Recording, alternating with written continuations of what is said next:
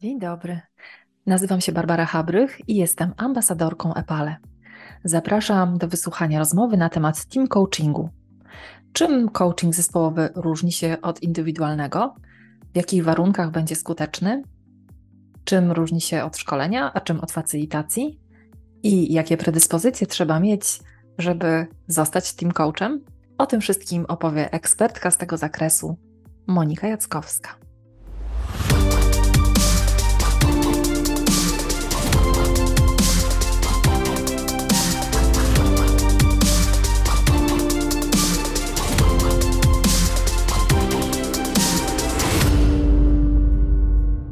Dzień dobry. Do rozmowy o coachingu zespołowym zaprosiłam Monikę Jackowską.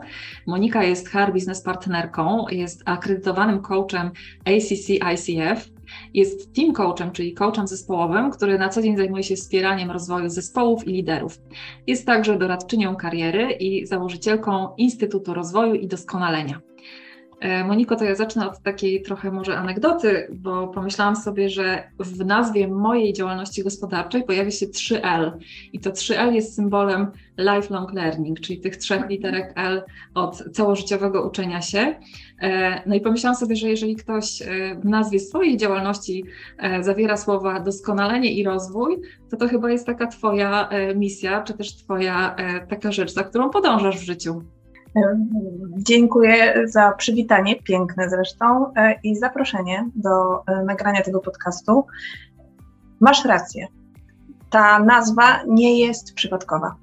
Co prawda, była ona powiązana niejako z wcześniejszą nazwą, która dotyczyła trochę innej działalności, ukierunkowanej na działania bardziej pedagogiczne i oświatowe. E, logo mi zostało i pomyślałam, co tu zmienić, żeby było moje, ale właściwie, żeby było też o tym, czym się zajmuję.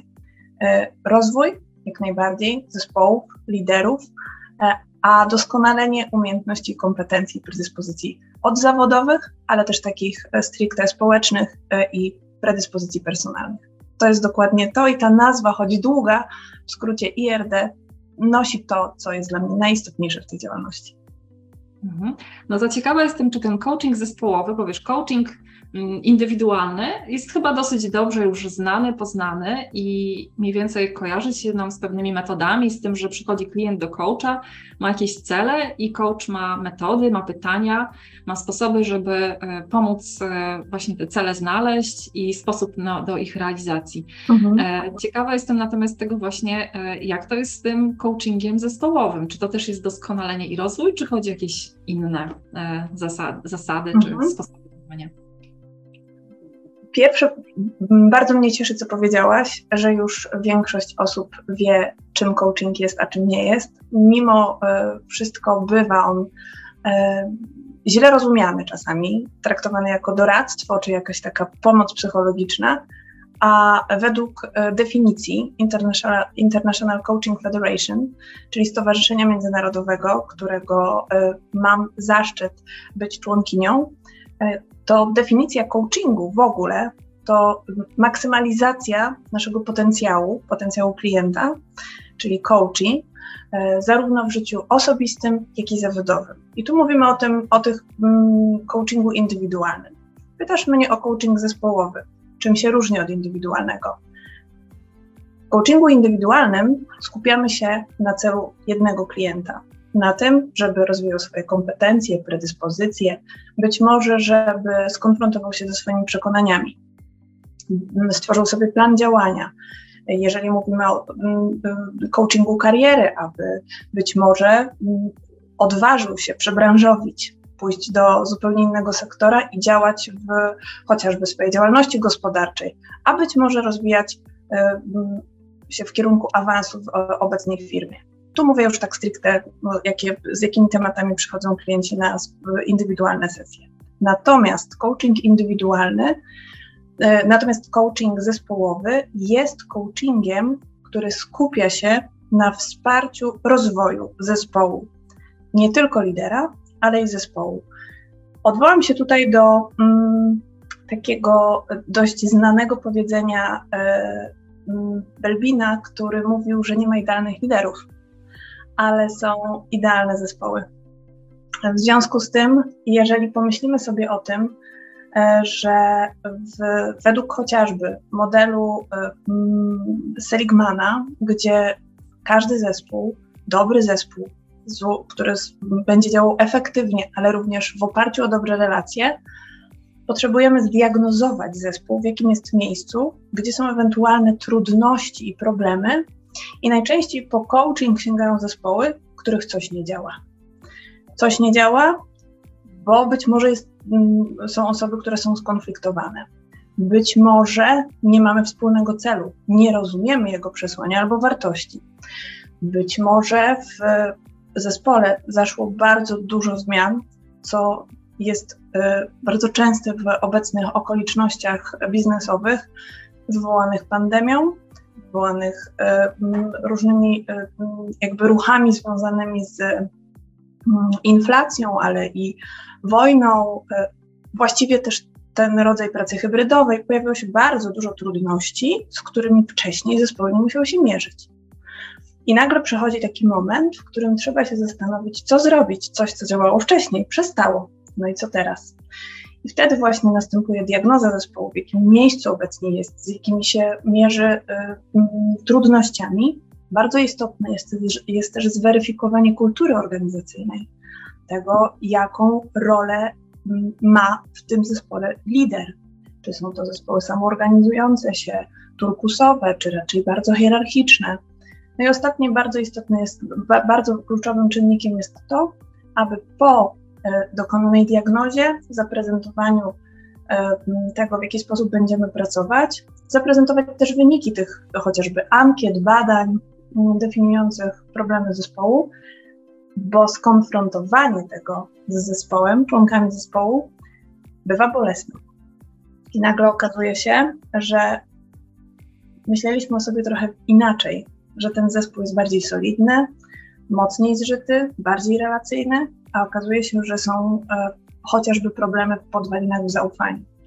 E, I to jest pierwszy punkt, a kolejnym jest planowanie w takim razie, jaki mamy cel rozwoju naszego zespołu i pójdźmy w tym kierunku, stwórzmy strategię, plan działania i wdrożenia, która jest możliwa w danej organizacji, bo to też jest bardzo istotne. E, żeby na te działania był czas i miejsce i zgoda. E, nie mhm. tylko zespołu, ale i zarządu, tak?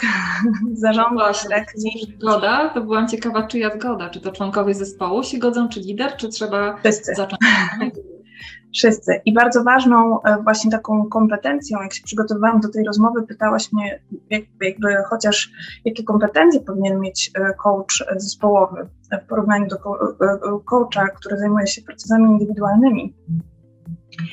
Jest to e, jakby bardzo rzetelna praca z każdą ze stron e, kontraktu, tak? Bo kontrakt mamy z zespołem, ale mamy też w kontrakcie osobę w postaci e, prezesa, dyrektora zarządzającego czy lidera zespołu, który zleca chociażby ten coaching. I każda z tych stron może mieć inne cele.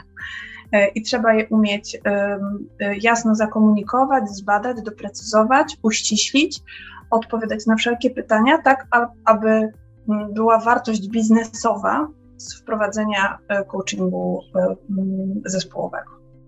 Mhm, Okej, okay. czyli jeśli dobrze rozumiem, to takie cztery kroki coacha, który, który przychodzi do zespołu, z którym chce pracować, to po pierwsze jest diagnoza, gdzie jesteśmy, jaki mamy potencjał, jakie mhm. zasoby, ale są trudności, jakie są wyzwania, co nie działa. E, druga rzecz to w oparciu o, o tę diagnozę i też skonfrontowanie, po, pokazanie tego, co, co te badania, które, które coach robi, ta diagnoza, e, jaki, ma, jaki jest efekt, jaki jest wynik e, i przygotowanie planu, który e, po tym, jak uzyskamy zgodę na ten plan, zostaje wdrożony i działamy. Dokładnie tak. I tak naprawdę ta praca na początku jest zdecydowanie bardziej intensywna. Potem e, mm, wdrażany plan musi się osadzić w danej organizacji, w danym zespole. I mówimy wtedy po tych kilku sesjach, e, gdzie pracujemy zarówno nad celem, jaki chcemy osiągnąć, nad narzędziami, w jaki sposób można to wdrożyć. E, mierzymy się też z przekonaniami, co się uda, co się nie uda, co jest możliwe, na ile mamy wpływ W ostatecznym rozrachunku powstaje plan działania, urealniony na tyle, na ile jest to możliwe, i coach zostawia zespół samemu sobie, aby każdy mógł faktycznie zespołowo wziąć odpowiedzialność za ten cel, ma przypisaną rolę, jaka w osiągnięciu tego celu każdy, każdy członek zespołu, co musi zrobić, żeby go osiągnąć. I potem wracamy e, na spotkanie i na proces coachingowy po ustalonym czasie. Bywa to, bywa to okres bardzo różny w zależności od możliwości danego zespołu przy realizacji ich codziennych zadań. Najczęściej jest to w obrębie 3 do 6 miesięcy, gdzie faktycznie ta zmiana może zostać wdrożona i można wyciągnąć z tego jakieś wnioski i refleksje. I pojawia się wtedy, to się nie udało, albo na przykład w naszym zespole nie pracuje już dana osoba, bo i tak się zdarzało.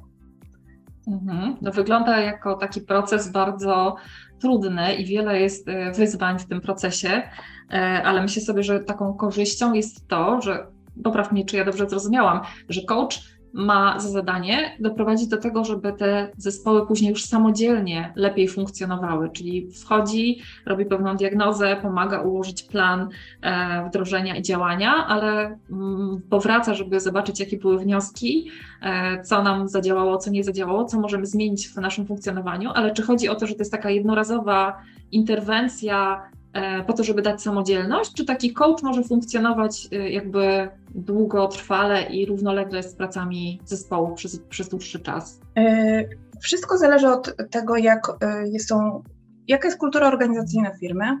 Znam osoby, które pracują na co dzień jako w, dan- w jednej bądź kilku organizacjach i są wsparciem dla zarządu, dla zespołów. Być może najczęściej pracują na kontraktach, E, I wtedy są w sytuacjach tych awaryjnych i te procesy nie tyle, że się powtarzają, bo za każdym razem dotyczą czegoś innego, tak?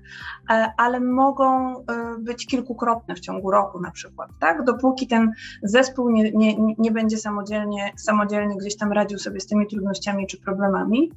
Bolączką, myślę, organizacji, uśmiecham się, bo w idealnym świecie byłoby tak, żeby mm, właściwie zespoły rozwijały się, kiedy jest dobrze i kiedy wszystko się układa, a wtedy nikt o tym nie myśli. E, dopiero zgłaszamy się do e, coacha e, zespołowego, kiedy na przykład właśnie już coś bardzo, bardzo nie działa nie? I, i, i potrzeba bardzo konkretnych czasem zmian.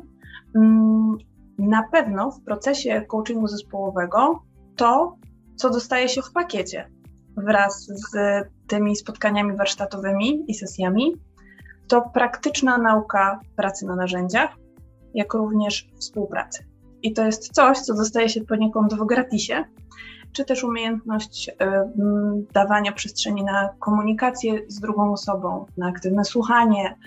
Y, ktoś, kto standardowo mówi monolog na spotkaniach, tym razem, jeżeli mówi za długo, no to moja w tym rola, aby powiedzieć dobrze, dziękuję, dajmy głos drugiej osobie, tak? Jest większa otwartość na tą, e, na to, żeby to spotkanie było i tutaj troszeczkę facylitowane, tak? Też użyję tego słowa bardzo świadomie, bo faktycznie w tym procesie coachingu zespołowego jest element facylitacji pracy zespołu. Nie? Natomiast, natomiast to jest pewien wyrywek, ale to też jest umiejętność, którą na pewno mm, coach zespołów powinien, powinien posiadać. Mhm, to jeśli wywołałaś to hasło facylitacja, to czy możesz trochę poszerzyć ten wątek? Czym się różni coaching zespołowy od y, facylitacji? Mhm. Być może krótko zdefiniuję, czym dla mnie jest facylitacja. Jest to maksymalizacja mm, potencjału danego zespołu, który pracuje nad jakimś problemem. I facylitator dąży do tego, aby ta praca była najbardziej efektywna, e, ale w oparciu też o dobre relacje. Sukcesem facylitacji jest zakończenie danego e, zadania, zrealizowanie go. Natomiast e, o ile coaching korzysta z tych e, umiejętności, a właściwie coach korzysta z tych facylitatorskich kompetencji, bo czasami trzeba właśnie zmienić kierunek działania zespołu, przekierować energię na, i skupić energię na, na, na, na czymś innym niż obecnie, rozwiązać jakiś problem, trudność w czasie, w czasie sesji, o tyle ta praca jest głębsza, bo właśnie jest ta diagnoza, bo właśnie skupiamy się na wspólnym celu, ale nie celu, który mamy dowieść w postaci na przykład mamy efektywnie rozwiązać problem współpracy z klientem, tak? Tylko y, skupiamy się na rozwoju zespołu. I to jest ta, ta główna, główna różnica. Tu zespół i jego członkowie oraz lider są najważniejsi. Okej, okay. to teraz jest to dla mnie już jasne. Bardzo Ci dziękuję. E, no to w takim razie mam jeszcze pytanie o szkolenia, bo kiedy mówisz, kiedy zespół mierzy się z jakimś szkoleniem, to z, z jakimś wyzwaniem, mhm. to e, z mojego doświadczenia trenerskiego bardzo często jest tak, że ktoś zgłasza się do mnie i mówi: Słuchaj, przyjedź do nas, przeprowadź szkolenie dla tego zespołu, no bo jesteśmy przed takim a takim wyzwaniem e, i, i zazwyczaj no, robimy jakieś dwudniowe szkolenie. To czym się różni taka, taki coaching zespołowy od takiego tradycyjnego szkolenia, które dobrze znamy? W szkoleniu mamy temat. Załóżmy, że mówimy o e, komunikacji, czy motywacji zespołu, czy zwiększeniu efektywności pracy zespołu. Mamy konkret, na którym skupiamy się i poniekąd trener dzieli się swoją wiedzą, którą mają też nabyć uczestnicy poprzez zaprezentowanie fragmentu wiedzy, tak? E, ale też poprzez praktyczne doświadczenia, ćwiczenia, działania, zadania wykonywane e, na szkoleniu. Coaching natomiast dla mnie osobiście jest bardzo, bardzo ciekawy, dlatego że ja nigdy nie wiem do, do końca, e, co wydarzy się w czasie procesu, e, z czym będziemy się konfrontować. I bardzo często zdarza się też tak, że e, osoba zgłaszająca się do mnie po pomoc w postaci menadżera czy też dyrektora zarządzającego, rzadziej jest to bezpośrednio prezes, pojawia się informacja, coś nie działa, ale nie wiemy co. Przypuszczam, że tak, e, na przykład zmiana e, roli, awans czy mm, sytuacja konfliktowa powodują, że zespołowi się trudniej pracuje, jest mniej efektywny, zróbmy coś z tym. E, ale gdy zaczynam diagnozę i rozmawiam z każdym, z każdym członkiem zespołu, bo jeżeli mamy mały zespół, możemy przeprowadzić indywidualne wywiady, jeśli jest ten zespół większy, prowadzimy ankiety, to y, okazuje się, że coś jest głębiej. Nie? W związku z tym y, tu nie ma z góry założonego planu działania, jest on w tych, znajduje się w tych pięciu etapach, o których wspomniałyśmy wcześniej, aczkolwiek sam cel jest mocno doprecyzowany na spotkaniu, w zależności od tego, jak postrzegają daną sytuację wszyscy członkowie zespołu. I dokonujemy wspólnie na sali w czasie sesji e, przy mojej pomocy, ale to członkowie zespołu decydują, na co mają wpływ i faktycznie na czym mogą pracować. Mhm. To brzmi bardzo ciekawie. I od razu mi przyszło do głowy jeszcze takie pytanie, jeśli mówisz o tym, że e, pracuje coach e, zespołowy z zespołami w różnym horyzoncie czasowym, zależy, jak długo jak, jakiś problem będziemy rozpracowywać, jak, jak długo potrzebujemy czasu na wdrożenie pewnych rozwiązań wypracowanych.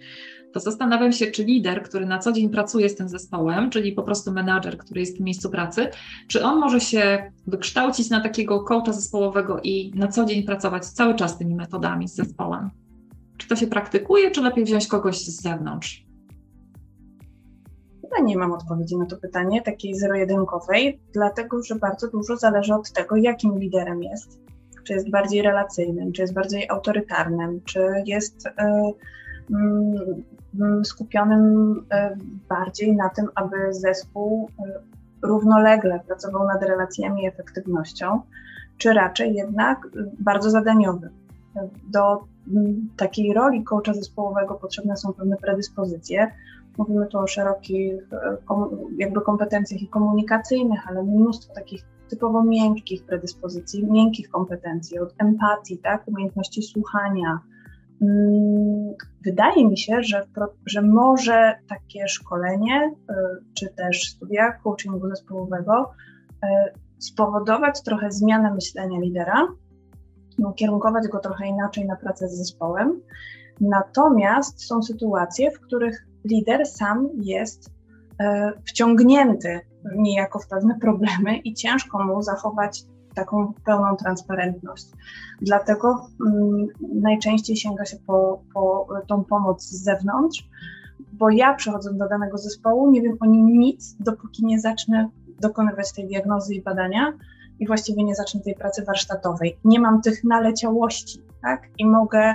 Mm, I też nie mam tego obciążenia, że jak powiem o trudnej rzeczy, że na przykład y, jedna część zespołu jest zbyt obciążona albo działy między sobą nie są w stanie się dogadać, ponieważ nie są podjęte ostateczne decyzje o rodzaju współpracy, jak, jak, jak mają ze sobą działać i komunikacyjnie. Na przykład u nich y, są ogromne problemy, jest tysiąc maili, niewykonywane zadania, a wystarczyłoby być może raz na miesiąc, raz na dwa tygodnie zrobić spotkanie Mm, w którym, nie wiem, byłyby mediacje, podczas których rozwiązują te problemy.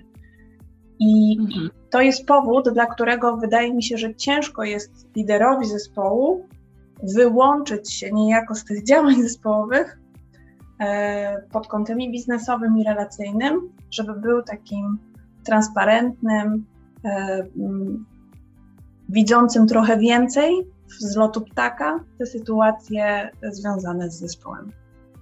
No właśnie, jak teraz tak o tym mówisz, to też pomyślałam sobie, że chyba trudno jest takiemu liderowi, który na co dzień jest z tym zespołem, e, właśnie dokonać tego pierwszego kroku, czyli tej diagnozy, trochę w oderwaniu tego, że, że jest sam członkiem przecież tego, tego zespołu i, i trochę ten coach zewnętrzny chyba może dać więcej informacji zwrotnych, więcej swoich obserwacji włączyć e, w tę w te diagnozę. Czy, czy tak to wygląda? To zdecydowanie i najczęstsze procesy zespołów z którymi miałam do czynienia, wyglądały w ten sposób, że w samej diagnozie uczestniczył lider, ale w samym procesie zespołu coachingowego, e, coachingu zespołowego lider nie brał udziału. Natomiast o.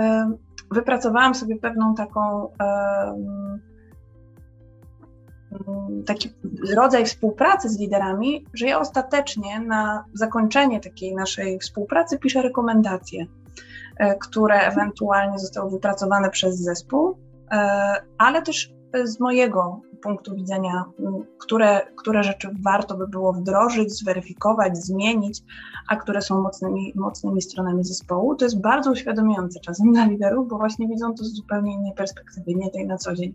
A wiadomo, że w organizacjach mamy swoje sympatie i antypatie, i e, taki coaching e, też zdecydowanie e, potrafi nie uwzględniać tego, tylko widzieć, widzieć temat trochę głębiej, a z drugiej strony z lotu ptaka w szerszej perspektywie. Mhm, super. No to jeśli mówisz o swoim doświadczeniu, no to jestem bardzo ciekawa. Mm, czy możesz podzielić się, oczywiście bez zdradzania tajemnic Twoich mhm. klientów, tak bardzo ogólnie, mm, jakie tutaj masz swoje doświadczenia, w jakich sytuacjach pomagasz zespołom, kto może Cię zaprosić, e, też jakby bazując na tym, co już wypracowałaś, co jest Twoim doświadczeniem mhm. biznesowym, w jakich sytuacjach e, możesz pomóc poprawić e, efektywność zespołu? Powiedziałabym o dwóch rzeczach, czyli coaching zespołowy, jeśli mówimy o Team Coaching International, który jest powiązany właśnie z ICFM, to myślę sobie, że idziemy w dwóch kierunkach idziemy albo w poprawie relacji, albo w poprawie efektywności. Ta relacja to zarówno nastawienie, mm, emocje, jakie są w mm, zespole, jaka jest temperatura zespołu, ale również w, jakich, w jakich sytuacjach następuje pewna trudność w mm, być może komunikacji.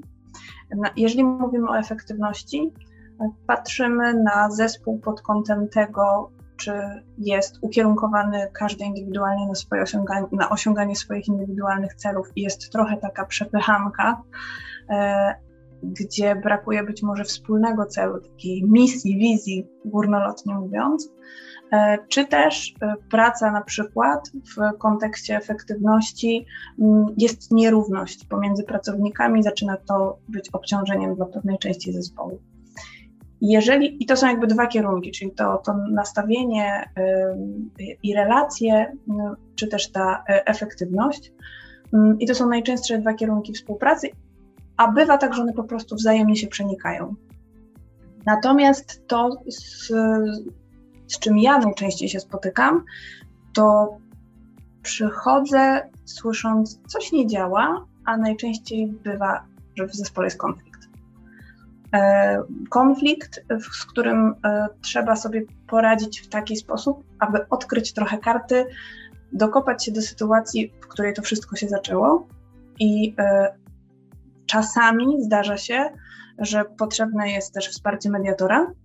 Mm, natomiast najczęściej gdzieś te elementy pomiędzy sobą już w organizacji y, da się skonfliktowane, zwaśnione strony y, porozumieć, dochodzą do, do, do, do, do wspólnego jakiegoś porozumienia bez udziału coacha.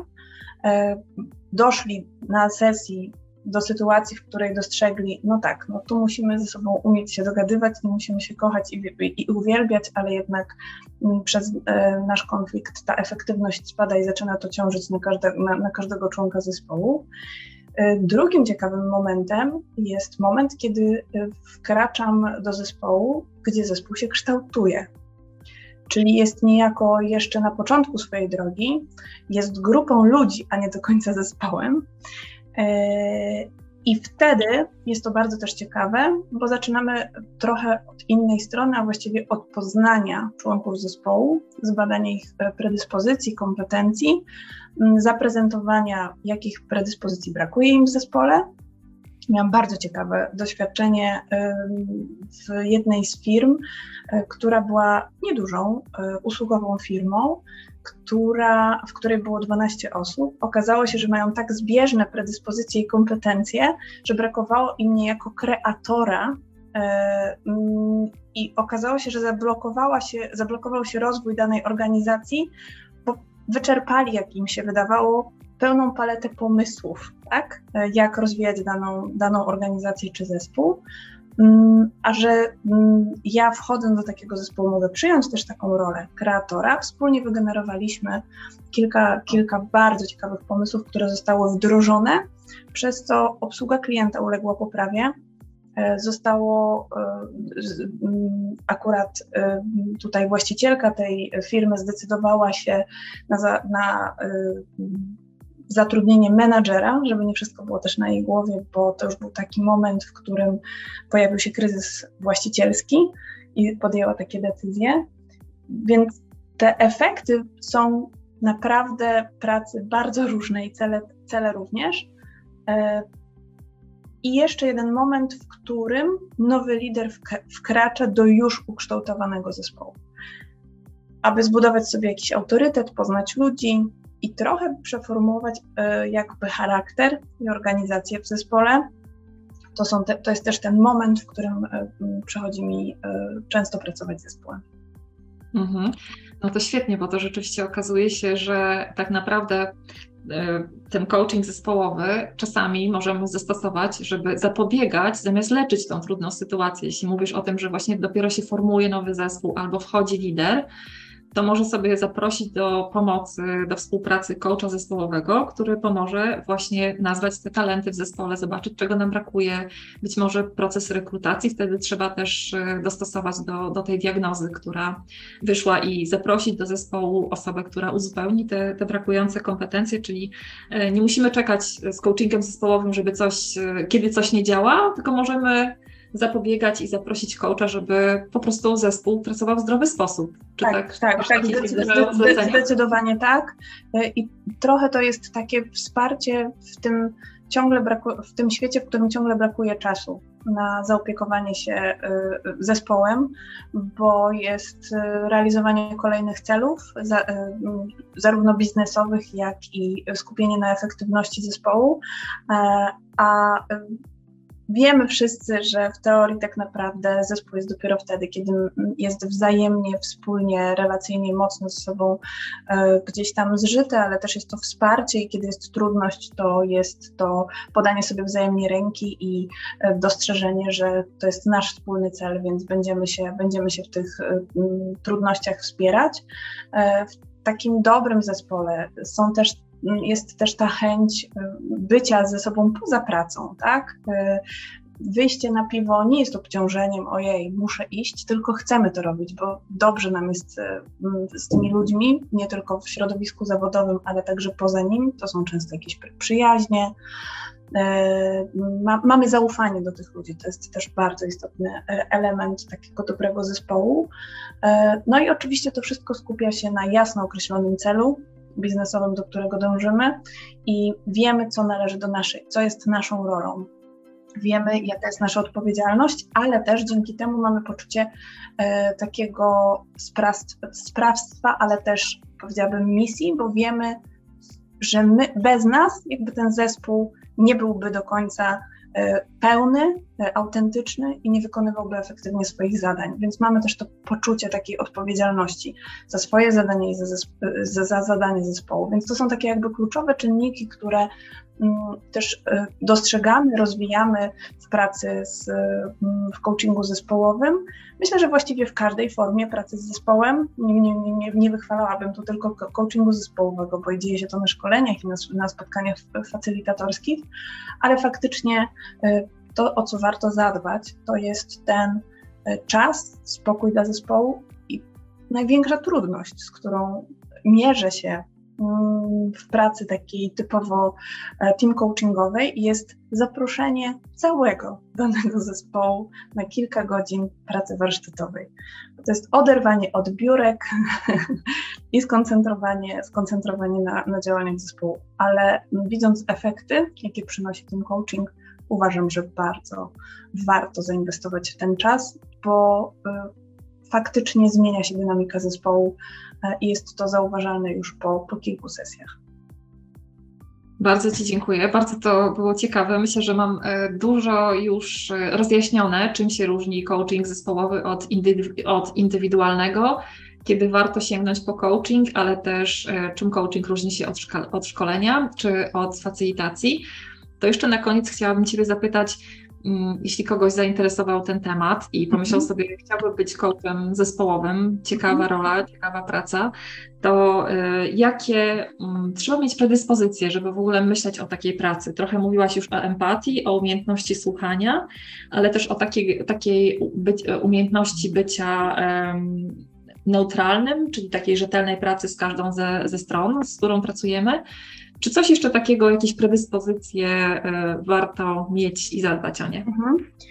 Odwołam się do kluczowych kompetencji e, coachingowych e, International Coaching Federation, ponieważ jestem tam akredytowana i właściwie te założenia, które są przedstawione w tych, w tych kluczowych kompetencjach, można je sobie pobrać zresztą ze strony ICF-u i przeczytać dokładnie, zostały zaktualizowane i właściwie mm, oparte o praktykę ponad 1300 coachów z całego świata, więc myślę, że takie dość badania solidne, mm, dzięki którym można faktycznie zobaczyć i zadać sobie pytanie, co muszę potrafić, jakie mieć kompetencje czy predyspozycje do tego, żeby myśleć w ogóle o roli coacha, czy też indywidualnego, czy team coacha, e, to przede wszystkim mm, takie założenie podstawowe to, że coach y, pracuje zgodnie z etyką, bo w tym zawodzie też mamy kodeks e, etyczny, którego, którego się trzymamy. Przede wszystkim chodzi tutaj o budowanie zarówno zaufania i bezpieczeństwa w relacji z zespołem w przypadku team coachingu,